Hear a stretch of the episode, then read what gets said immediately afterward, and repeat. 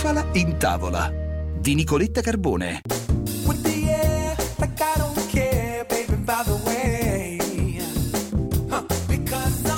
Noi stiamo ballando con Roberta Frisani in regia alla parte tecnica, Laura Vanossi in assistenza in redazione. Sì, balliamo e intanto apparecchiamo la tavola della bufala in tavola. Voi sedetevi, facciamo tutto noi. Oggi abbiamo pensato ad un menù che ci faccia stare bene, beh questo lo facciamo sempre, no? Perché il cibo della bufala in tavola è sempre un cibo buono, gustoso, che aggiunge salute alla nostra dieta e alla nostra vita, ma non solo, oggi facciamo di più. Cercheremo anche gli alimenti e quindi da qui partiremo poi con delle ricettine che ci danno felicità. E poi parleremo anche dei cibi invece che ci predispongono al sonno. Stavo pensando che eh, insomma c'è un legame, no? Forse tra la felicità e il sonno. Non a caso le due giornate sono vicine, il 19 venerdì eh, giornata mondiale del sonno e proprio ieri giornata della felicità. Insomma, quando siamo felici dormiamo buoni sonni e facciamo probabilmente anche dei bei sogni. E, e, naturalmente se riposiamo bene al mattino ci svegliamo e siamo felici e quindi abbiamo deciso di festeggiare oggi queste due giornate e parlare quindi non solamente di salute, questo è importantissimo, di gusto, ma anche di felicità e di buon sonno. Partiamo? Ci siete? Ci state? E allora andiamo.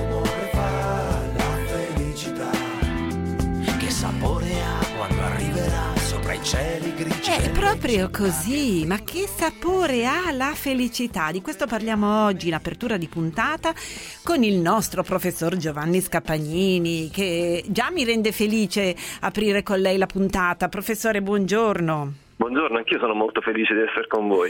Ordinario di nutrizione umana all'Università degli Studi del Molise e vicepresidente della SINUT. La SINUT è la Società Italiana Nutraceutica. Allora, professore, eh, parliamo di felicità. Ieri giornata internazionale della felicità si celebra dal 2012 e noi insieme a lei, professor Scapagnini, cercheremo di eh, tradurre un po' questa giornata eh, e portarla a tavola, eh, andando a eh, capire quali sono i cibi che ci aiutano a ritrovare o a mantenere il buon umore nonostante tutto. Il principio di base è che il nostro umore dipende dalla chimica del nostro cervello e la chimica del nostro cervello dipende anche e moltissimo da ciò che mangiamo. Quindi non è un caso che negli Stati Uniti si usa molto questa uh, assonanza tra food, cioè cibo, e mood, o umore. E il nostro buon umore dipende molto dalla, dalla qualità dei cibi che mangiamo, anche perché molte sostanze sostanze eh, che assumiamo con la dieta eh, sono essenziali, cioè non siamo in grado di produrle da noi e sono, guarda caso, sostanze fondamentali per far sintetizzare al nostro cervello eh, i trasmettitori del, del, che, che, condizionano il nostro umore. E l'esempio più clamoroso è, è, il triptofano, che è un amminoacido che noi non possiamo produrre e che dobbiamo assumere dalla dieta ed è l'amminoacido da cui viene sintetizzata la serotonina, cioè il neurotrasmettitore del buon umore, eh, quello che proprio è anche dire, il target dei farmaci che servono a tenere sul tono dell'umore. E il triptofano è presente presente in molti alimenti della nostra dieta, ma in alcuni è molto presente. E questa è una prima traccia per aiutarci a scegliere delle, dei, dei, cibi che supportino uh, la qualità del nostro umore, mm, che supportino la nostra felicità. E, um, sicuramente eh, eh, il triptofano è molto presente, eh, per esempio, eh, nelle proteine di origine animale, um, in particolar modo per esempio nel latte. Mm. E un'altra fonte vegetale classica è la banana, che è un frutto particolarmente ricco di triptofano. Poi il triptofano si trova anche eh, in, eh, moltissimo nei legumi. Lei mi ha detto latte, banane e io aggiungerei cioccolato, così è perfetto per un frullato, no? Latte, banana, mm. cioccolato, devo dire che è abbastanza... Il me lo, mm. me, lo tenevo, me lo, tenevo, per ultimo perché sicuramente è tra, tra tutti diciamo, gli alimenti eh, potenzialmente funzionali, uno di quelli che maggiormente supporta la qualità e il tono del nostro umore. E le sostanze vegetali contenute all'interno del, del cacao eh, sono potenzialmente stimolanti il nostro cervello, c'è un po' di caffeina, ma poi c'è la teobromina che è molto particolare e potenzialmente utile al nostro buon umore, ma poi anche i polifenoli contenuti nel cacao, quelli che si chiamano flavanoli, mm. eh, hanno la possibilità di migliorare, anzi migliorano molto il flusso cerebrale, la quantità di ossigeno che raggiunge il nostro cervello e questo supporta molto anche il tono dell'umore. Scegliamo sempre una vecchia regola, quello diciamo fondente, mm. l'ideale mm, dall'80-85% in su. E Quali sono gli altri possiamo... cibi che lavorano sul tono dell'umore e ci rendono più felici? Per esempio eh, una delle basi centrali della dieta mediterranea, l'olio extravergine di oliva. Ecco, moltissimi studi condotti dalle università spagnole in particolar modo hanno trovato una fortissima correlazione tra la quantità di olio d'oliva extravergine assunto nella dieta e la qualità del tono dell'umore, soprattutto letto come mancanza di depressione e questo particolarmente vero nella popolazione anziana. Come un altro grasso eh, derivato dal pesce e eh, parzialmente anche dalla frutta secca, gli acidi grassi polinsatori di tipo omega 3 di cui parliamo spesso, beh, sono forse tra gli alimenti eh, fruibili quelli maggiormente qualificati dalla scienza in una logica proprio del supporto al tono dell'umore. Professor Scapagnini, sorprendentemente anche alcune verdure agiscono sulla chimica del cervello a cui lei faceva riferimento. Un ruolo molto importante hanno i carotenoidi, di cui spesso ci dimentichiamo di parlare, ma che invece di nuovo in, in studi eh. fatti sulle popolazioni anziane hanno dimostrato un impatto importantissimo sulla qualità del tono dell'umore. Quindi carotenoidi, mi vengono in mente le carote, ma non solo? E non solo, direi che per esempio nel, sempre nell'ambito della nostra dieta i pomodori sono una fonte straordinaria di un carotenoide di cui non si parla tanto, che è il licopene, ma che è un'azione importantissima proprio sul mantenimento dello stato infiammatorio anche a livello ecco. del cervello. Allora, giù con la salsa di pomodoro perché il licopene si rende più biodisponibile sì, grazie alla cottura. Il pomodoro, perfettamente. Di nuovo moltissimi studi hanno supportato l'idea che i principi attivi contenuti in alcune spezie possono avere un ruolo importantissimo nell'aiutare le dinamiche del nostro cervello e supportare benessere mentale e tono dell'umore. Eh, la curcumina, che è una spezia, eh, il polifenolo mm, che dà il colore giallo alla curcuma, beh, è, è, stata proprio studiata nei soggetti affetti addirittura di depressione eh, con risultati molto molto interessanti in termini di supporto del tono dell'umore. Ma un'altra spezia che è potenzialmente molto dispendiosa, mm. eh, che fa parte un po' della tradizione mm, culinaria diciamo, di eccellenza, che è lo zafferano. Eh, lo zafferano viene proprio ormai proposto anche nel mondo dell'integrazione alimentare come un antidepressivo naturale. Allora, il professor Scapagnini eh, ci ha dato tutti gli ingredienti necessari. Voi scatenatevi con le ricette. Io ho fatto quella più semplice, eh? il frappè. Banana, latte e cioccolato. Il professor Scapagnini mi ha detto è un po' calorico, ma dai, chiudiamo un occhio. E voi invece quali ingredienti utilizzerete e come li combinerete via con le ricette anche sui nostri social. Professor Scapagnini, grazie. Buona giornata, grazie. buona domenica. Beh, un'altra cosa che sicuramente ci rende felici è farci una bella dormita. E di sonno parliamo tra poco perché anche con alcune scelte possiamo in qualche modo migliorare la qualità del nostro sonno. Tra poco.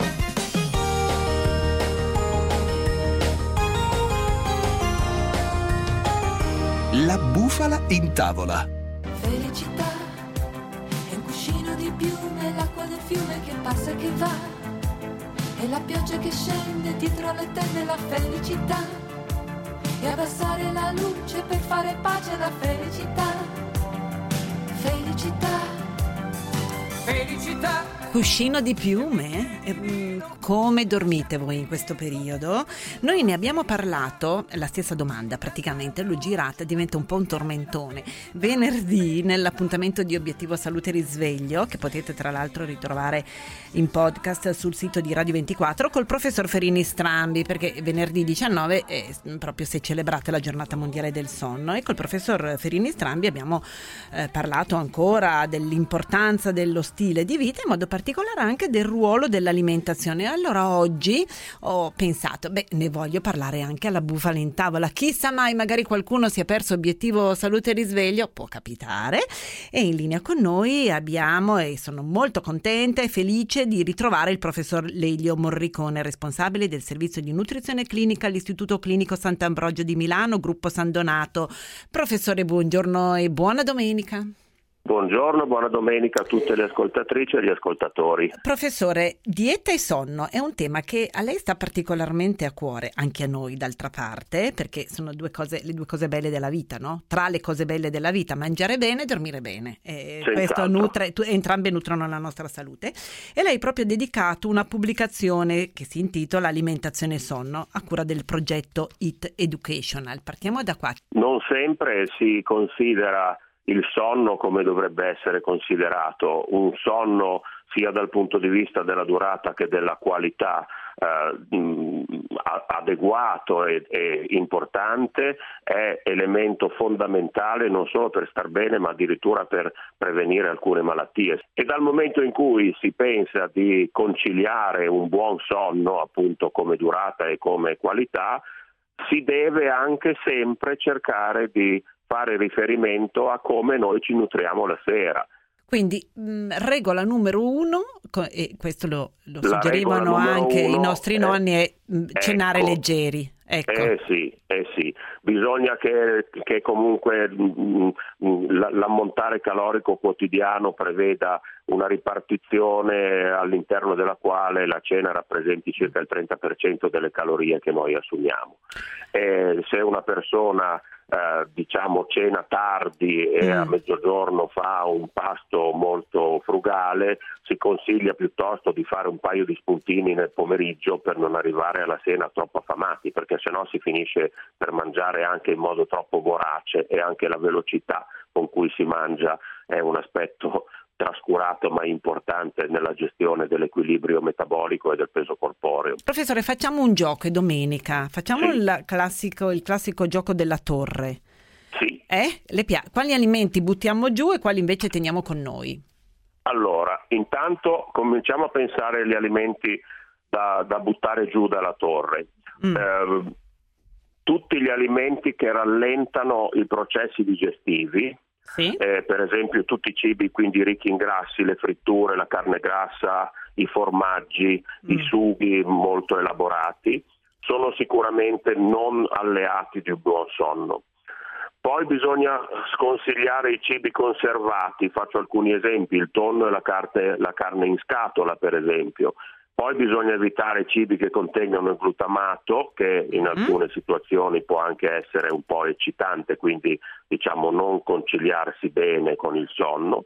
E poi alcuni cibi che provocano reflusso gastroesofageo potrebbero essere non indicati perché anche in questo caso si attiva un disagio a livello digestivo che poi si ripercuote sulla qualità del sonno. Infine, naturalmente, dobbiamo sempre ricordare le, le cosiddette bevande nervine, quindi mm. per esempio il tè, il caffè, ma anche, anche alcune bevande diciamo zuccherate o gasate che contengono caffeina e in generale anche un eccesso di bevande alcoliche non è, eh, qualcuno, potrebbe, qualcuno potrebbe pensare se bevo un po' di più poi mi addormento più facilmente, questo è in parte vero ma poi è stato dimostrato che dopo la fase dell'addormentamento il sonno risulta essere estremamente disturbato. Professore, ma che cosa ci resta? Alcol. Allora, che cosa ci resta? Che ci cosa ci... Mol- eh molte cose buone. Ah, Prim- questo, pr- bene, mi piace. Prima di tutto voglio sfatare un mito, uno dei tanti miti che si sente ripetere con notevole frequenza. Ah, la sera non si deve mangiare la pasta, il pane perché eh, se mangiati la sera ingrassano. Questa è una cosa priva di qualunque fondamento scientifico.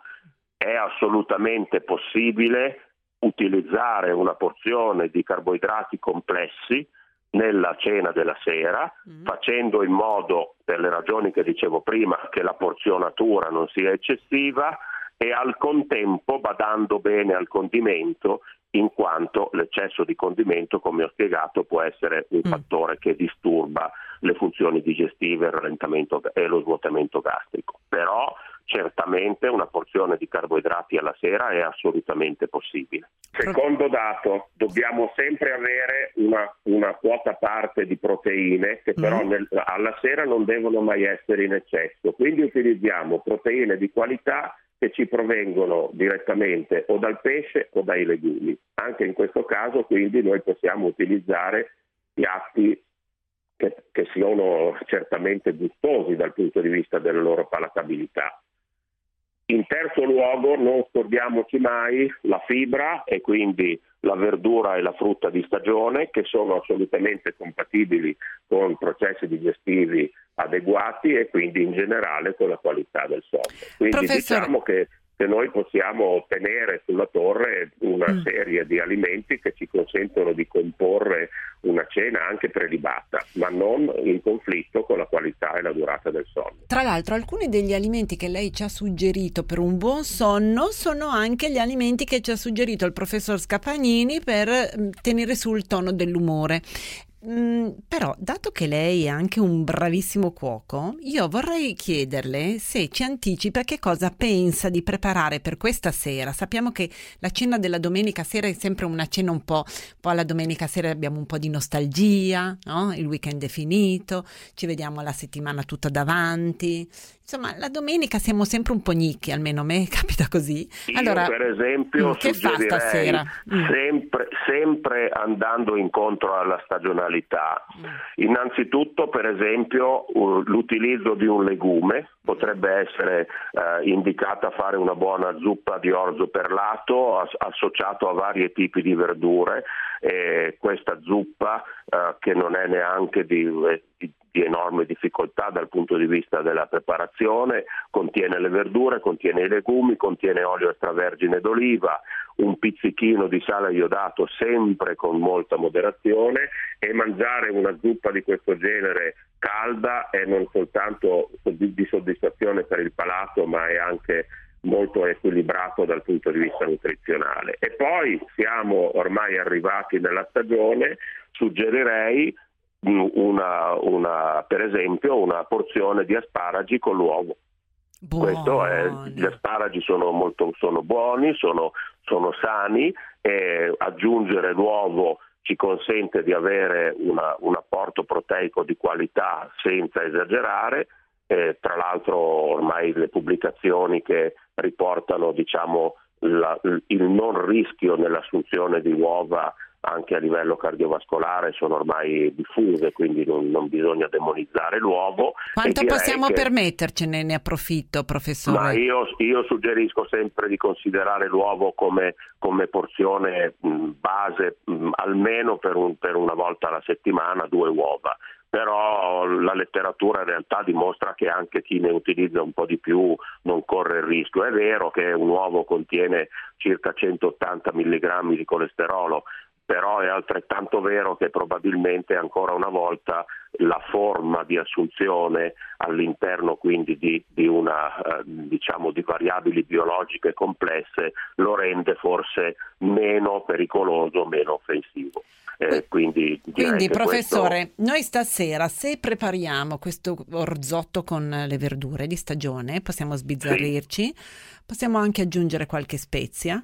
Giusto? Possiamo aggiungere qualche spezia, certamente, le spezie sono state eh, anche citate a proposito rispetto al tono dell'umore, ma io credo che anche per diciamo, rendere la cucina più appetibile e al contempo ridurre l'impiego di sale, non dimentichiamoci mai che, che, l'uso adeguato delle spezie consente al contempo di ridurre il sale, che eh, è un, è come, un come quello delle erbe aromatiche. Ne abbiamo proprio dedicato una puntata la scorsa domenica, poi sì. ci facciamo questi due asparagi con le uova, un e frutto. poi magari una coppetta di ciliegie tra un po' quando la, la e qua bisognerà aspettare le ciliegie. Esatto, Mamma con mia. la primavera avanzata si può fare. Però un'altra cosa che io mm. potrei suggerire di cui sì è stata fatta menzione anche prima, che si potrebbe chiudere con una porzione di frutta secca, per esempio delle mandorle, delle noci o delle nocciole, perché anche quelle hanno un, una loro valenza positiva rispetto alla qualità del sonno.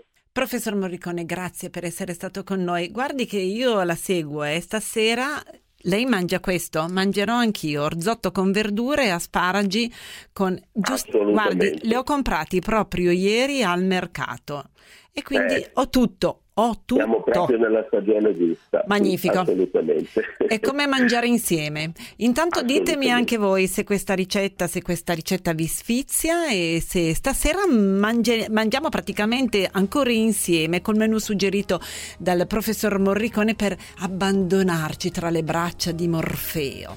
Professore, grazie. Grazie a voi e un caro saluto. Restate lì eh, perché la bufala in tavola continua, il menù è lungo, nuovi ospiti ci raggiungono con suggerimenti, consigli. Fermatevi, restate. Quando varchiamo un confine non sempre lo riconosciamo. Quando la nostra vita cambia, non subito ce ne accorgiamo. Spesso i passaggi più importanti della nostra vita li scopriamo tempo dopo. Osserviamo il punto in cui ci troviamo e, voltando le spalle, vediamo quella linea, quella che abbiamo oltrepassato. Linee d'ombra racconta proprio le storie di quei confini, di quegli attimi che hanno reso diversa la nostra vita. Storie d'amore che ci hanno cambiato, di incontri che ci hanno trasformato, ma anche piccoli avvenimenti quotidiani che hanno tracciato un prima e un dopo. Raccontateceli, scrivendo un paio di pagine e inviandole a lineedombra-radio24.it. Altrimenti ascoltateci dal lunedì al venerdì alle 15 in replica poco dopo le 5 del mattino oppure in podcast, solo su Radio 24. Io sono Matteo Caccia e racconto le vostre storie. Puoi tenere la velocità che vuoi, puoi fermarti quando vuoi, è pura libertà. E poi mentre pedali hai la possibilità di ritrovare la tua creatività. Mezzo silenzioso, pacifico. Secondo me la bici sarà quello che forse un giorno ci salverà. Si sente l'aria addosso, sembra un po' di volare. Libertà, benessere, ma anche viaggio, divertimento, mobilità, tecnologia, impresa, sono tante le storie che ci racconta la bici e noi le ascoltiamo insieme su Radio 24. Sono Alessandra Schepisi, vi aspetto all'interno di Passione Domenica con A Ruota Libera ogni domenica alle 16.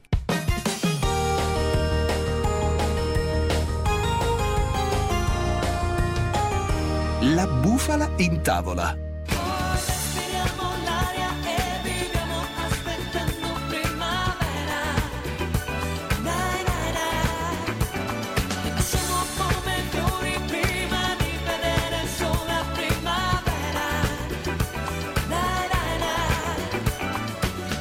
Primavera ben arrivata e ben arrivata anche alla dottoressa Anna Villarini, biologa nutrizionista all'Istituto dei Tumori di Milano. Buona domenica. Grazie, grazie per avermi invitato. Ma io sono molto felice, dottoressa Villarini, perché con lei esplode la primavera e in questa puntata in cui scegliamo il cibo che, puntini di sospensione, il cibo che ci rende felici, ne abbiamo parlato col professor Scapagnini, o almeno mantiene alto un po' il tono dell'umore, il cibo che ci regala una buona qualità del sonno, ne abbiamo parlato col professor Morricone, eh, con lei parlo del cibo che combatte la stanchezza e eh, ci aiuta anche a mm, così limitare eh, in qualche modo gli sbalzi d'umore.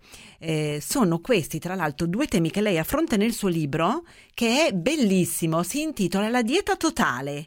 Tra l'altro ci sono anche tantissime ricette, 80 piatti sani e gustosi, segno che lei, oltre che a raccomandare cosa mangiare, spiega anche come cucinare.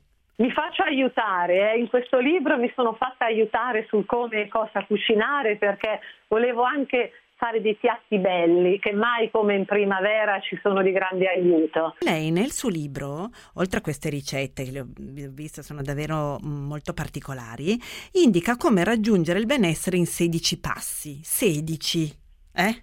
sì, sì.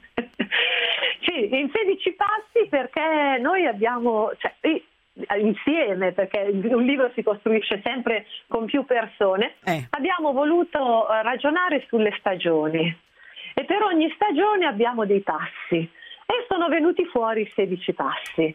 Quindi ogni stagione avrà dei punti di attenzione, quattro punti di attenzione per la nostra salute, per gli stili di vita e per l'alimentazione in particolare, in quanto ogni stagione porta dei problemi E questi eh, piccoli problemi creano qualche piccolo scombussolamento al nostro corpo, no? però con l'alimentazione, con gli stili di vita noi possiamo ridurre queste problematiche e oltretutto lei mi conosce perché ci conosciamo già da tempo, il, lo sfondo di tutto il libro è l'alimentazione sana. Eh certo. eh, la ricerca ci dice sempre di più, ma veramente sempre di più, quanto è importante mangiare in maniera sana per proteggere la nostra salute, per vivere più a lungo e liberi da malattia, perché la vita si è allungata mediamente, però ci si ammala anche abbastanza presto e poi si portano le conseguenze delle malattie nel corso degli anni. No? E invece seguendo un'alimentazione sana e dei sani stili di vita si potrebbe invecchiare in maniera più sana. Quindi in qualche maniera questo libro va, andrà anche a toccare eh, dei temi che riguardano la prevenzione, che riguardano l'alimentazione sana, anche se tutto veicolato attraverso le quattro stagioni dell'anno. I passi da seguire sono facili per tutte le stagioni, non ci sono delle stagioni particolarmente complicate e anzi quando si dice in tutte le stagioni mi viene da pensare anche proprio per tutte le età, no? Cioè questo libro è per, per tutte le stagioni della ecco, vita. È a quello che mi riferivo, dell'anno. certo. E infatti mi, mi, ha dato, mi, ha dato, questo spunto. Ma per mi quello piace. che riguarda me personalmente, la stagione che, pre- che ho sempre preferito da bambina è la primavera perché è una stagione non troppo impegnativa, non c'è troppo caldo, non c'è troppo freddo, eh, si può viaggiare leggeri perché io odio i cappotti, i piumini, coprirsi ogni volta che uno esce d'inverno. Dottoressa Villarini, è Sì. una primavera questa che insomma è la seconda primavera in cui siamo chiusi, bloccati, quindi benedetta primavera finalmente arriva e porta anche un pochino più di luce che può rasserenarci, ma eh, in questa primavera facciamo conto anche con una stanchezza, con una stenia che deriva anche dallo stress e dal momento particolare che stiamo vivendo. Mm. Ahimè sì, eh, il momento che stiamo vivendo è un momento veramente molto stressante, tant'è che ci sono tante problematiche legate alla nostra mente e alla nostra salute mentale direi, no? perché è un periodo lungo, non è durato un breve tempo, è tanto tempo che stiamo convivendo con questa patologia, quindi questo sicuramente ci crea dei problemi. La stanchezza però all'inizio della primavera è sempre Fisiologica. presente. Sì, cioè aprile dolce dormire no? è, è un proverbio che ci accompagna da quando siamo bambine, quindi ha origini molto molto antiche.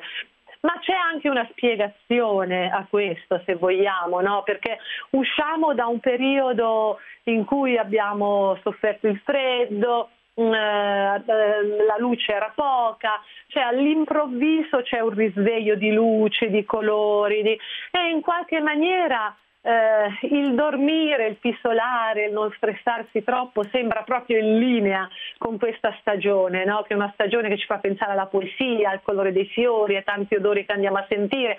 Quindi veramente eh, una stagione che accompagna un pochino questa stanchezza, che se ce la potessimo godere sarebbe bellissimo. Il problema è che non ce la possiamo godere perché dobbiamo sempre andare al lavoro a quell'ora e quindi che sia estate che sia inverno Ci e dobbiamo tocca. mantenere sempre esatto. Però lei nel suo libro suggerisce anche di scegliere alcuni alimenti che eh, ci, ci danno anche energia, aiutano a uscire dal letargo, mi passi il termine, sì, del- sì. dell'inverno e quindi ad abituarci anche alla luce, alla temperatura, a recuperare le energie, ad aprirci. Esatto, ma io ho usato anche nel libro il termine letargo, quindi c'è una bella sintonia in questo. Eh, sì, usciamo dal letargo. Qual è la cosa che viene sempre pensata quando ci sentiamo stanchi perché usciamo da questo periodo e entriamo in un altro? Gli integratori. No? Noi la prima cosa che ci viene pensato è adesso vado in farmacia e mi prendo qualcosa perché devo stare sempre al 100%. Ma ci siamo dimenticati senza togliere nulla agli integratori, l'importanza della natura. Cioè la natura ha accompagnato nei millenni la nostra evoluzione, quindi ci dà quello di cui abbiamo bisogno. E cosa ci dà adesso? I germoidi. I germogli sono degli integratori naturali, cioè quando la piantina dal seme inizia a germogliare e comincia a mettere le prime foglioline è al massimo della potenza nutritiva.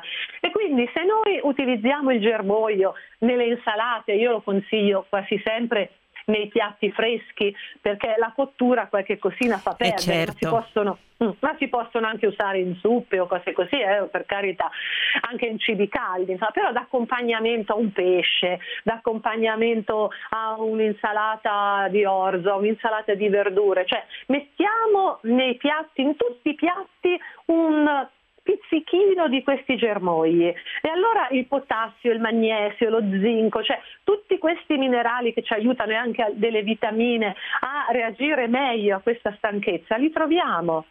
E tra l'altro il bello dei germogli è che un po' li troviamo già fatti in negozio, no? Sì. E allora lì stia- sappiamo che sono stati coltivati bene, fatti crescere bene, eh, ce li danno già. Ci sono di legumi, di cereali, di semi di ortaggio, Sì. non c'è che l'imbarazzo della scelta. Assolutamente. Nei negozi non abbiamo però tutta la gamma, ne abbiamo sempre di più, eh? ma non abbiamo tutta la gamma che potremmo mangiare. Ma già nei negozi li troviamo verdi, eh, viola, penso a quelli che ci sono, bianchi, cioè già ne abbiamo tanti, cominciamo da quelli lì. Ma se poi abbiamo voglia, tutti i semi germogliano. E questa è la bellezza della natura, tutti i semi parliamo di cose che mangiamo, eh? Certo. quindi proviamo a far germogliare a casa, non come si faceva a scuola col cotone, se no ce lo proviamo a mangiare, ma in dei Sì. piatti con eh, dell'acqua, insomma è spiegato poi nel libro come si fanno i germogli senza avere il germogliatore. Facciamo germogliare i nostri legumi, facciamo germogliare tutti i cereali, Chiaramente per farli germogliare i cereali li dobbiamo comprare integrali perché se li compriamo raffinati non c'è più il germe Certo. e quindi non germoglia proprio niente. no? Quindi eh, sperimentiamo i semi dell'aglio, i semi della cipolla, tra l'altro danno un sapore buonissimo, però attenzione perché ci sono dei semi tossici. Quindi quelli lì non li facciamo germogliare, anche se il frutto finito è buono, si può mangiare, che sono quelli delle solanacee. I semi del pomodoro non- cioè, li possiamo far germogliare, ma non li dobbiamo mangiare. Mangiare. Sono ricchi di solanina, così come quelli del peperone, insomma, tutto quello che sono le solanacee, i semi della melanzana. È bene non mangiarli. Sol- con Perché? questa eccezione, tranne questo gruppo, gli altri possiamo Sì. farli germogliare. Nel suo libro mh, spiega come, anche senza Sì. germogliatore. Poi aggiungo, oggi abbiamo parlato di felicità, e nel suo libro dice, lei scrive che basta poco per ritrovare un po' di allegria e suggerisce Sì. un trucco molto semplice, quello di ad- aggiungere alle nostre insalate alcuni fiori colorati. Sì, ci sono dei fiori che si possono mangiare e noi non ci pensiamo mai, no? E, e arricchiscono veramente di bellezza la tavola. Già apparecchiare una bella tavola colorata, specialmente con le giornate che si allungano, il sole che entra dalle finestre, la vitamina D che si produce di più, ci mette un po' di buon umore. Quindi già la natura ci pensa, però noi possiamo aiutare questa natura arricchendo di sapori e di colori i nostri piatti utilizzando i fiori. Ovviamente dobbiamo documentarci bene che siano fiori che si possono mangiare, ci sono Certo. anche dei fiori che sono tossici. Faccio un esempio, giusto perché è un esempio classico, il fiore di sambuco si può mangiare, no? ma c'è una pianta che è più cespugliosa e meno, che va meno in alto come il sambuco che ha dei fiori molto, Molto velenosi. Esatto, invece quelli lì sono tossici, quindi dobbiamo... Adesso nelle raccogliere- insalate si trovano anche, ci sono delle confezioni di insalata dove hanno anche delle viole, del- dei, dei fiori eh, commestibili. Eh, quindi mi raccomando, eh, dottoressa, Le violette, ecco, le pansè, eh, il, il fiore del tarassaco, cioè sono tutti fiori che rendono allegra la tavola e che noi possiamo mangiare. dottoressa Villarini, grazie, grazie per Grazie aver fatto quattro passi nella primavera con noi. Grazie. Ricordo il titolo del suo libro, La dieta totale, è totale proprio Sì. perché adatta a tutte le stagioni e parla delle quattro stagioni. Dottoressa, a presto, buona giornata. A Buona presto, buona domenica, buona buona domenica. primavera. Sì, sì. Bene, voi restate lì perché tra poco noi dobbiamo aggiungere un posto a tavola e vi svelerò l'ospite di oggi.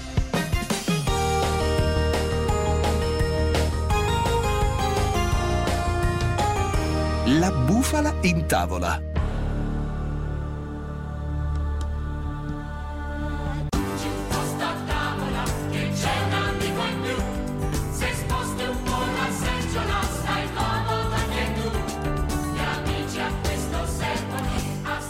Il nostro amico di oggi, beh, figo, come direbbero i ragazzi, è il dottor Matteo Tettamanzi. Buongiorno. Buongiorno Nicoletta, grazie mille per l'invito. Allora, adesso vado, vado, a spiegarmi. È cuoco, dietista, nutrizionista, docente di scienze dell'alimentazione e cultura gastronomica.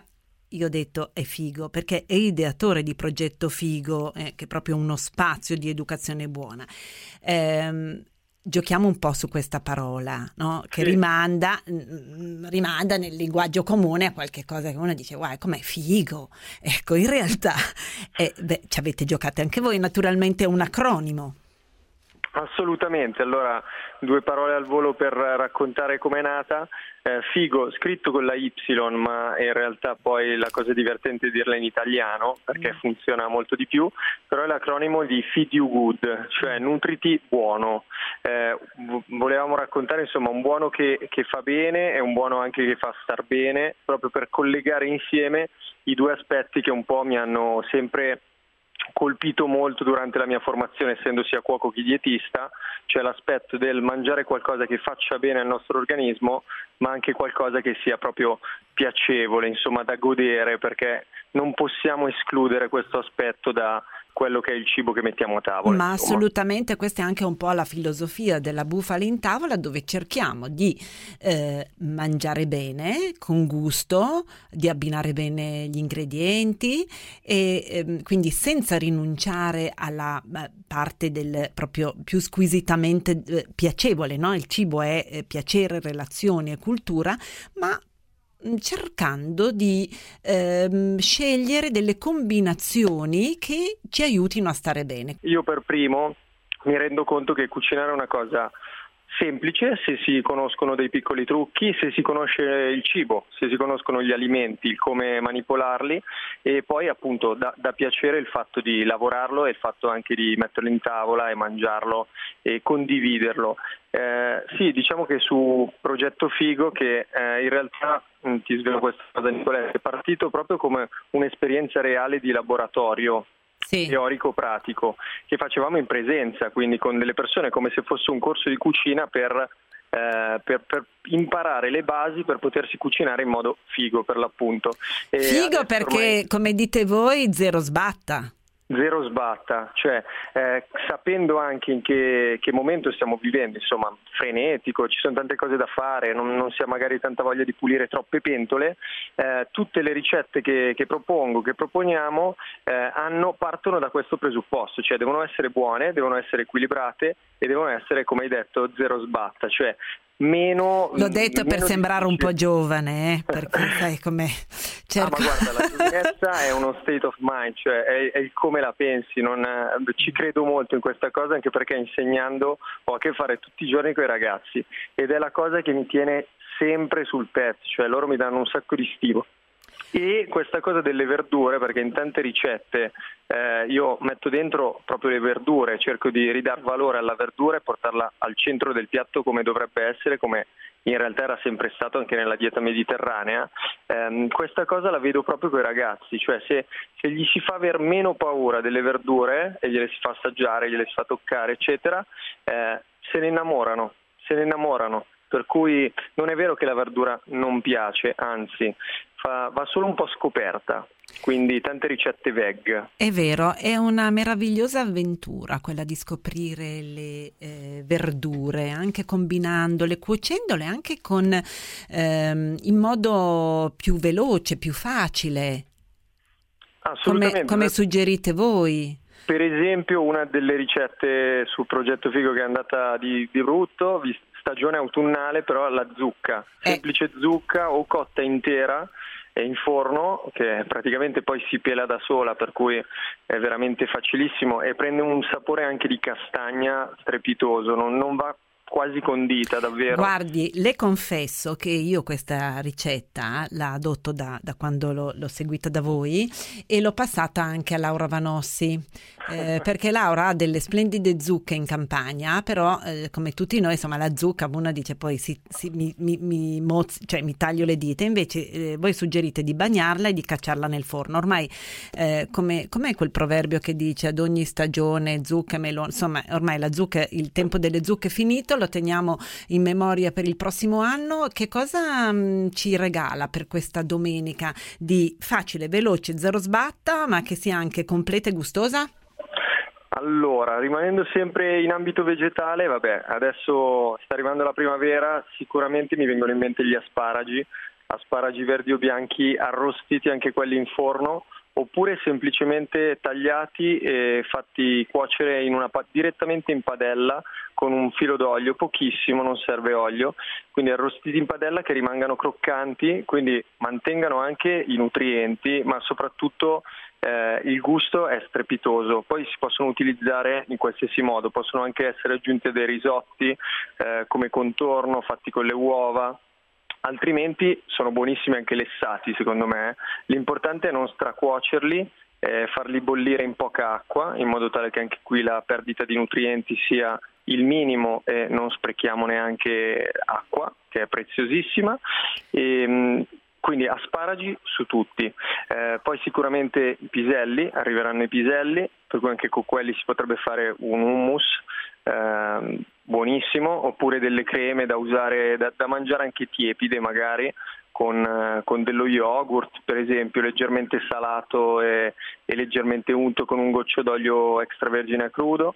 Ehm, altrimenti io andrei anche di chips croccanti perché è domenica, allora ah, certo. alla domenica eh, ci si così attarda un pochino mentre si cucina, si prende un aperitivo, eh, ciascuno insomma sceglie un po' l'aperitivo che desidera e allora si sgranocchia qualche cosa. Io ho letto, guarda che io le so e le sue ricette, le so tutte. Allora ci sono delle chips croccanti che mi piacerebbe eh, così che lei ci raccontasse che, come come prepararle perché certo. sono veramente utili. Io poi le, quando le preparo le sbriciolo anche sulle insalate, non solo me le, me le mangio così nell'attesa, ma... Gustosissime. Mm. Che si fa? E facilissime, si preparano in 6-7 eh, minuti. Bisogna mm. prendere, vengono benissimo col cavolo nero sì. eh, o comunque con queste foglie delle brassicacee. Eh, bisogna togliere la parte centrale del gambo, quella rimane dura, si usa in un altro modo. Eh, ci teniamo le foglie, lavate, mm, si sciacquano bene sotto l'acqua fredda, eh, dopo senza asciugarle perché quell'acqua sarà fondamentale poi per la cottura in forno, eh, un pochino di olio per ungerle, poi possono essere speziate come si preferisce oppure sono buonissime con i semi di sesamo bisogna distribuirle bene su una teglia con della carta da forno sì. e a quel punto metterle in forno a 180 gradi per 5-6 minuti fino a che diventino secche, quindi delle vere e proprie chips. Eh, Sono squisite, però attenti per non farle bruciare, quindi all'inizio perché dipende un po' dalla dimensione delle foglie, se si è bravi a farle tutte più o meno uguali eh, il risultato è assicurato e sono gustosissime, poco caloriche, veramente piacevoli per un aperitivo. Uh, abbiamo parlato oggi, eh, insieme agli altri amici che sono venuti a trovarci, dell'importanza dei legumi ed è un po' il tormentone no? della bufala in tavola perché i legumi sono importanti, forniscono fibre e dobbiamo comunque assicurarci sempre una porzioncina di legumi. Uh, anche in questo caso, dottor Tettamanzi, le mm, chiedo di suggerirci qualche ricetta per convincere anche chi non è tanto avvezzo a utilizzare i legumi a innamorarsene e a portarli più spesso a tavola. Bellissimo, io ero innamorato pazzo dei legumi e il suggerimento... no, un attimo, pensavo di, pensavo di me, ho detto mamma mia che cosa, fa, che cosa ho detto, invece erano i legumi, anch'io li adoro. Eh eh, come si dice, sono no, almeno il suggerimento, l'indicazione anche delle linee guida diciamo, sarebbe quello di inserirle almeno una volta come fonte proteica vegetale. No? Oltre alla sì. fibra sono anche proteine importantissime per il nostro organismo. Eh, ma sempre rimanendo in ambito aperitivo, sicuramente una ricetta sfiziosa sono eh, i ceci croccanti, quindi anche questi ceci bolliti che possono essere cotti in casa o anche quelli della scatoletta, sì. scolati bene, leggermente unti, anche qui insaporiti a piacere, e poi messi in forno per una ventina di minuti. Rimangono croccanti, anche qui non sono fritti ma sono cotti in forno e sono veramente uno dietro l'altro, insomma. Eh, altrimenti con i legumi ci si può fare veramente di tutto, da dei ragù vegetali insieme ad altra verdura per condirci la pasta o per fare delle crespelle, per fare delle lasagne, eh, a delle creme che poi a seconda della densità, anche qui è molto semplice, in realtà noi utilizzando l'acqua possiamo decidere di che densità ottenere una crema, quindi possiamo passare da delle vellutate a dei sughi per condire le paste, eh, combinandoli con verdure, spezie, eh, frutta secca, insomma a piacere, oppure fare anche delle, delle sorte di hummus che possiamo utilizzare per arricchire insalate o per immergerci delle verdure croccanti. Meraviglioso, ma che fame! Che fame! Eh, allora, è anche ora quasi. E, e l'ora, e l'ora. Dottor Tettamanzi, io la ringrazio per questi consigli molti, molto fighi, si può dire, sì. Si eh, deve dire. Si, si deve, deve, dire. Si deve dire. Intanto... La dieta deve essere figo, La... altrimenti mh, mm, c'è qualcosa che non funziona. L'equilibrio è, deve essere totale. È vero, proprio così. Eh, qualità, gusto, equilibrio e andiamo. Grazie al dottor Tettamanzi del progetto Figo e grazie a voi che ci avete seguito. Io vi do appuntamento a domani come sempre, che c'è sempre Roberta Frisani con noi eh, in regia alla parte tecnica e Laura Vanossi in assistenza e in redazione. Ehm, credo che le chips le faranno senz'altro. La zucca Laura la fa già, ma adesso non è più stagione. Proverò questi mm, ceci croccanti e voi? Scrivetemelo. Buona domenica dalla vostra Nico.